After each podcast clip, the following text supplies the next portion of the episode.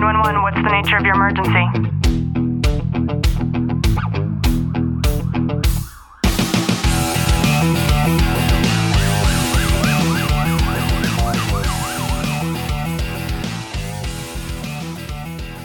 Welcome back to the Tactical Living Podcast. I'm your host, Ashley Walton, and today's episode is the California Dream versus the American Dream.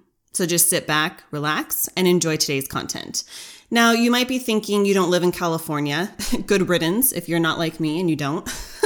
but um, why is this topic relevant to you as you listen? And I believe that it's incredibly relevant because the more and more that I'm exposed to people that live all over this great nation, I've come to the understanding of just how different we lead our lives based on conditioning. And what do I mean by that? The terms California dream, right? There's even been songs about it, and the American dream. Essentially, when we hear terms like that, all that it is is psychological motivation.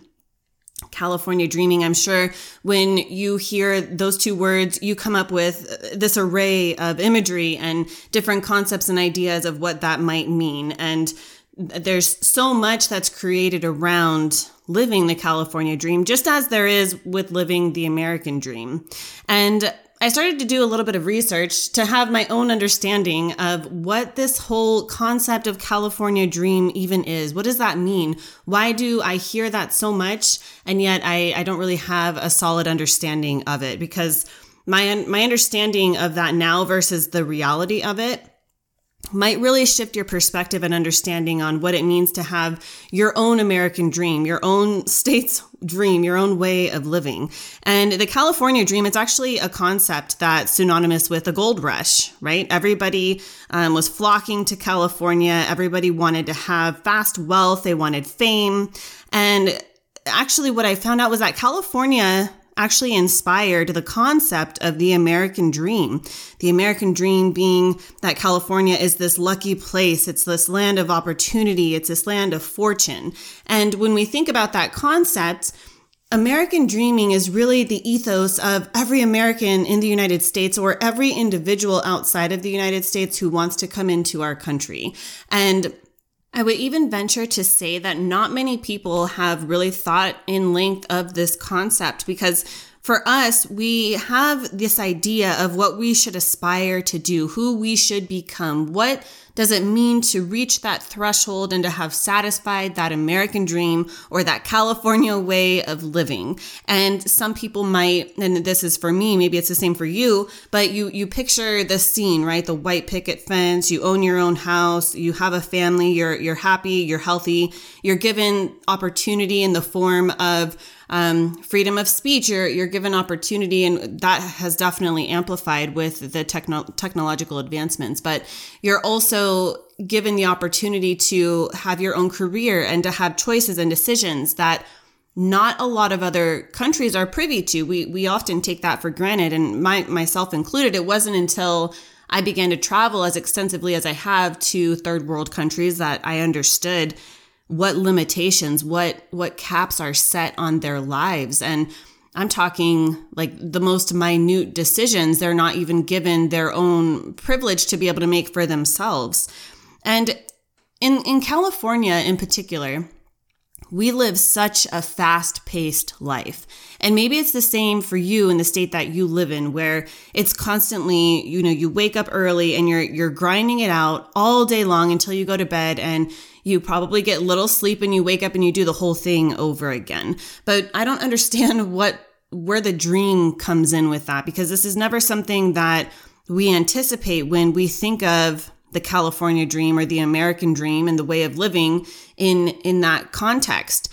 And I, I started to wonder how many areas of my own life, and perhaps it's the same for you, that I'm still rushing as though we're we're in the gold rush and we have to find every little bit of gold in this ground in order to to become lucky and to become successful.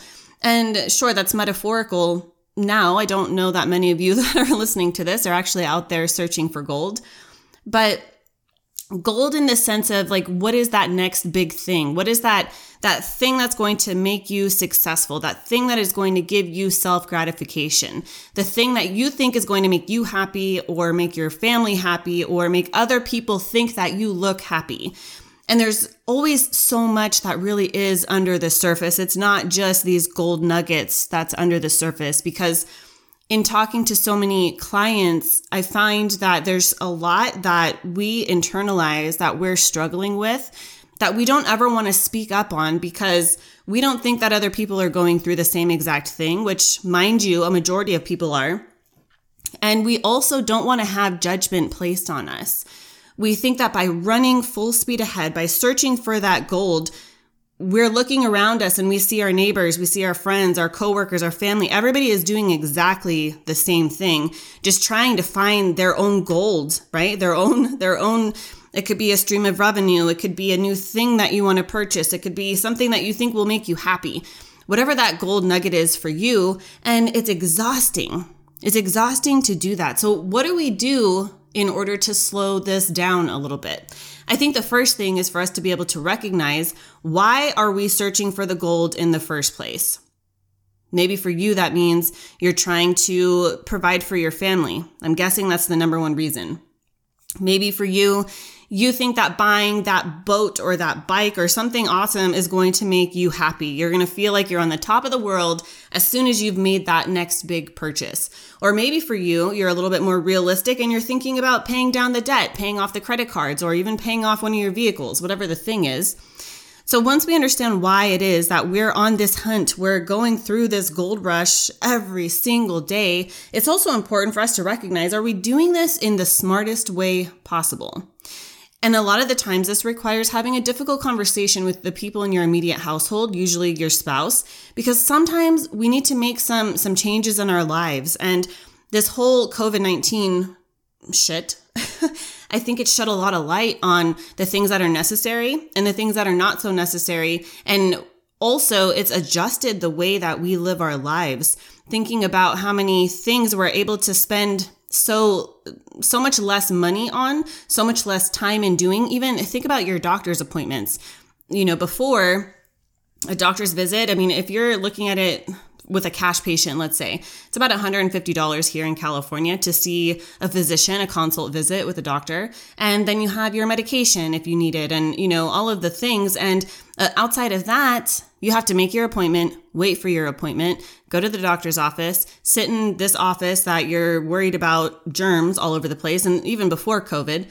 And you're you're wasting so much time. So if you were to compute your time versus your dollar amount, how much your time is worth per hour, it's an expensive, exhausting process to have to go through. But now with COVID, we're recognizing like, wow, I really don't have to waste all this time. I really don't have to waste all this energy because my kid has a rash and I can just pop open a video camera face to face with the doctor and have them look at this rash and get what I need or the suggestion that they have to give to me.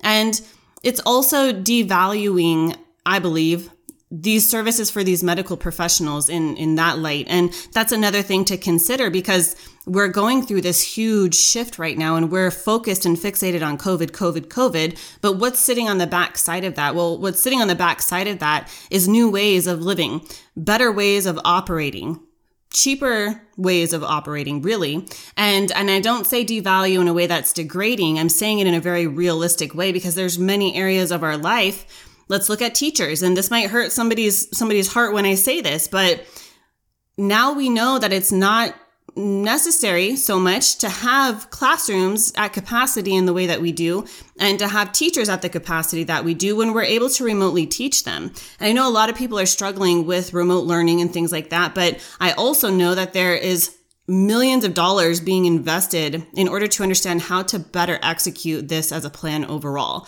And I think with, when we kind of chomp it down a little bit into bite sized pieces and we make it relevant to our own lives, what other ways are we able to manipulate how we function and really try to get honest with ourselves about things that are not necessary in our lives, as well as some changes that need to take place. And sometimes we internalize these changes, and maybe it's things that we've talked about, but when we're able to open our eyes and we're able to look at the big picture, that California dream, that American dream, everything is shifting right now. Everything that we thought was is now changing.